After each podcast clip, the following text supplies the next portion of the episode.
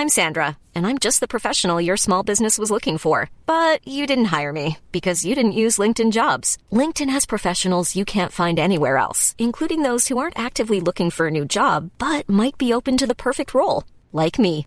In a given month, over 70% of LinkedIn users don't visit other leading job sites. So if you're not looking on LinkedIn, you'll miss out on great candidates like Sandra. Start hiring professionals like a professional. Post your free job on linkedin.com/people today.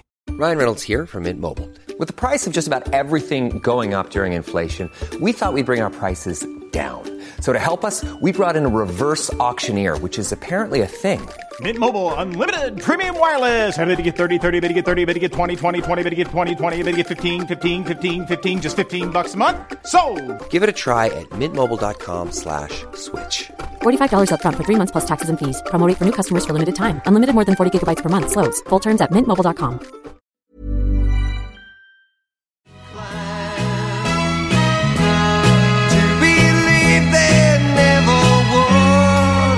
All right. I don't know where you are. Are you in your kitchen? Are you wearing, uh, waving the mop? Are you waving a cup of tea? Are you actually waving a lighter like we used to do back in the day when those things were done? Have you got your phone up in the air? And how do you celebrate when you hear that song? Do you roar it from the terraces uh, with everybody else? Well, the whole point of playing Sweet Caroline to kick us off this morning is there was a major celebration of the music of Neil Diamond, and you wouldn't believe the number of songs he's written and which are being celebrated this show in the Everyman Sunday Songbook on this day week, next Sunday in the Everyman Theatre. The whole team is back together again, and uh, I had a chat with Alf McCarthy and Alan Carney. Lads, I have been to Neil Diamond in the round, and like what a concert. What an amazing showman. What an incredible incredible songbook. What a songwriter. What a man. What a singer. What a voice. What a show. I mean like you must be just relishing the opportunities that telling his story gives to you you alan for all the music part of it and you alf for all of the dramatic storytelling and the narration. And lots of people know his music but maybe very few would actually know anything about the man and his life himself Uh, well, after your introduction there, I think we can all say thanks, good night, and good, uh, arrivederci. yeah, that was brilliant. that was brilliant, yeah. thanks very much Dave. thanks You're welcome. uh, Marie, we could have done two Neil Diamond shows. I mean, his back catalogue is absolutely insane. The amount of music, the styles of music, and even that's what I love about this show. There's something in it for everybody. You know, it it goes right through his career, but the variety of stuff, the people he wrote for, the songs that he recorded, like it was, he's just an incredible back catalogue of stuff. And the orchestration of the pieces then is just amazing. I was listening to Soolaimón the other day, you know, his his huge hit, and he opens a lot of his live shows with that Su Soolaimón, and um, I mean, oh my god, these African sounds, the drums, and he's like belted it out on stage, and the audience are going nuts for it. Like,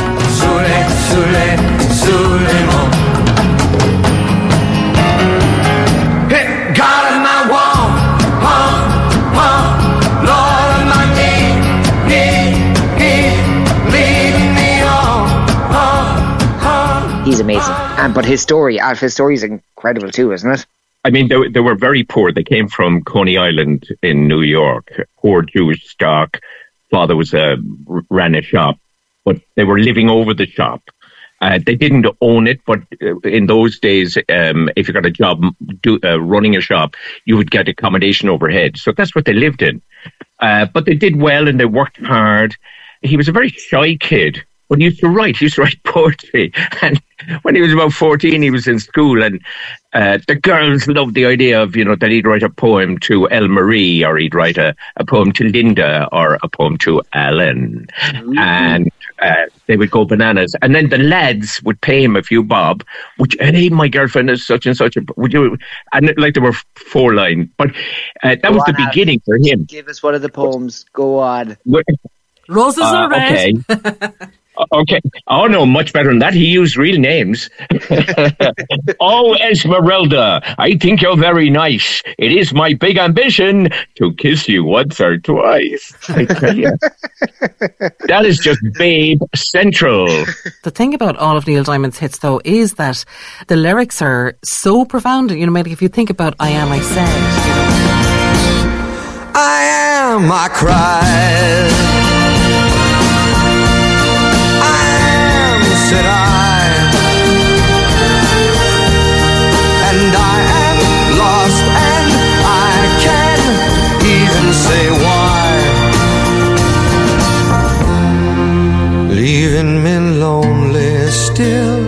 Song Sung Blue, and every song nearly was like a, a story. Never mind the fact that everyone would be roaring Sweet Caroline around football Yeah. stadiums to, to the cows to come home. But like when you look back and see the story of his life, uh, wasn't he in high school at the same time as Barbra Streisand and everything? Oh yeah, yeah. They were in the same high school. They were in the same high school and they were in the choir together. But he did say that they never dated or anything like that. Uh. But and they didn't Yes. record together until we won't mention it, but that song. Okay. and they didn't even record it together. It was two separate recordings and then somebody spliced it together and it became this humongous hit. But a huge jump from, you know, always Morella, I think you're very nice to Soolaimón, as Alan mm-hmm. mentioned there. Like, it was always a progression with him. When he started out, he was writing simple pop songs, but he always wanted to do more. Love on the rocks. Ain't no surprise. Just pour me a drink and I'll tell you some lies. Got nothing to lose, so you just sing the blues all the time.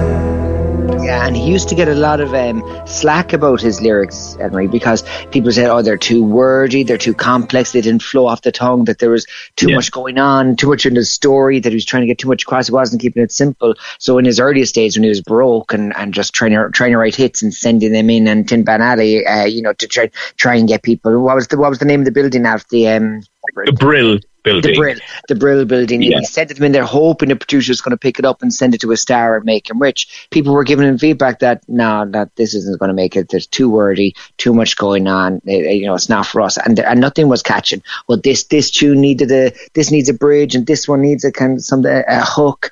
But uh, and he really wasn't making it for so long. So long, like he- Yeah. he wasn't an instant star by any means. Sure, he wasn't. Alf? Not at all. I mean, he was a hard working songwriter more so than a singer songwriter, uh, but he did uh, have the ambition to sing and he just kept plugging away and plugging away. And then a kind of a chance meeting with Jeff Barry and Ellie Greenwich. They had been in the Brill building together. Jeff Barry, Ellie Greenwich wrote all these great pop songs of the 50s and 60s. Burt Bacharach would have been there at the same time, Neil Sedaka. Can you imagine the talent in that building? Unreal. And until you got that hit, you were a, a not. So they met him and they said, "Listen, we're working on a show. It's a TV show about four pop stars. It's kind of loosely based on the Beatles. They're going to be called the Monkees, but they want new songs every week." And he wrote four songs for them. And I'm a Believer was the one that became a huge hit for them, but also it gave him the opportunity to start going out there as a singer songwriter in his own right, you know. Then I saw her face. Now I'm a believer. Not a trace of doubt in my. I'm in love. And I'm a believer. I couldn't leave her if I tried.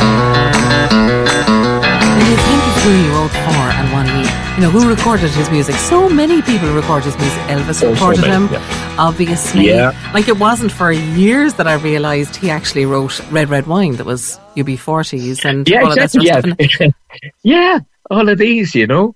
I was always a great fan of the early Neil Diamond uh, because I, I kind of graduate to uh, Lean, Mean, and Hungry because that's where I was myself. but when he, you know, when he became more successful, he was writing more schmaltzy stuff, which I didn't like, and I kind of switched off then. But the early stuff is just full of these kind of tunes, right on the button. There were two and a half minute, three minute pop songs. There were, you know, as you mentioned, so many people recorded them. Johnny Cash, Barbra Streisand, even Lulu, Cliff Richard, even. You know, all these stars took his music and did very well with them.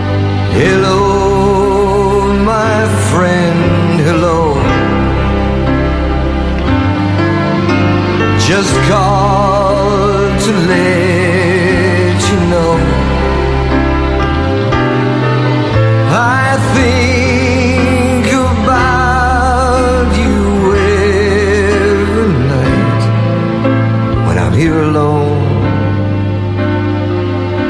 you're there at home.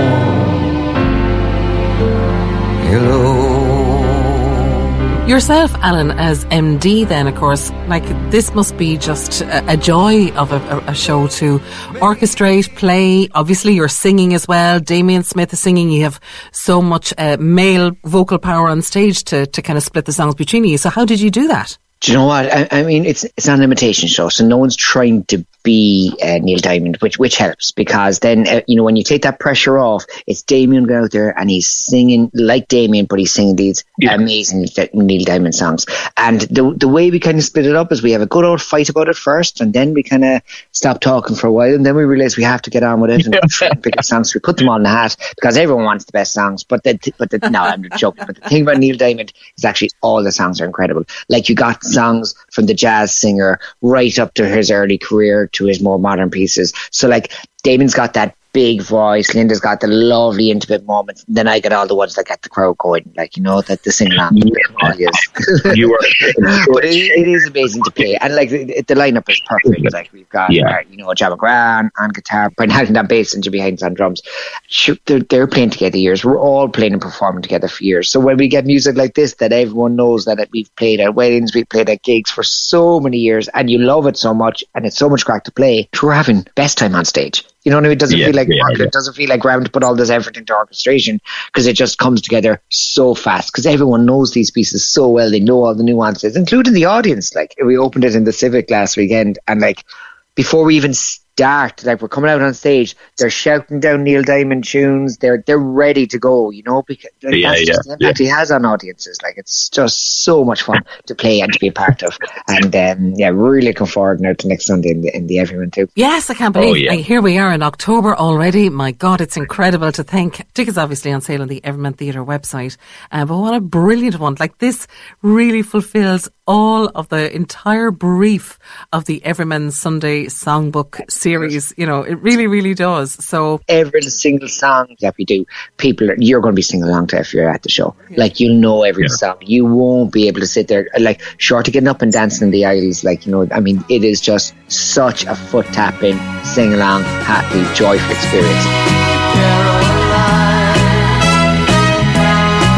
really,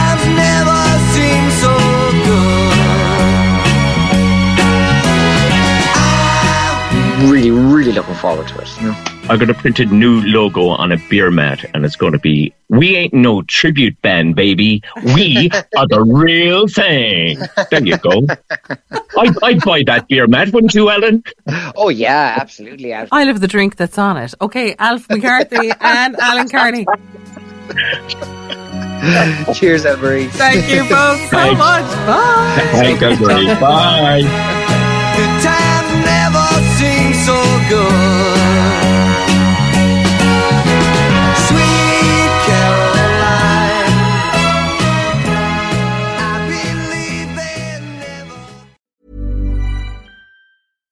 deserves the best, and there's no better place to shop for Mother's Day than Whole Foods Market. They're your destination for unbeatable savings, from premium gifts to show-stopping flowers and irresistible desserts. Start by saving 33% with Prime on all body care and candles. Then get a 15-stem bunch of tulips for just $9.99 each with Prime. Round out Mom's menu with festive rosé, irresistible berry chantilly cake, and more special treats. Come celebrate Mother's Day at Whole Foods Market. When you make decisions for your company, you look for the no-brainers. If you have a lot of mailing to do, stamps.com is the ultimate no-brainer. Use the stamps.com mobile app to mail everything you need to keep your business running with up to 89% off USPS and UPS. Make the same no-brainer decision as over 1 million other businesses with stamps.com. Use code PROGRAM for a special offer. That's stamps.com, code PROGRAM.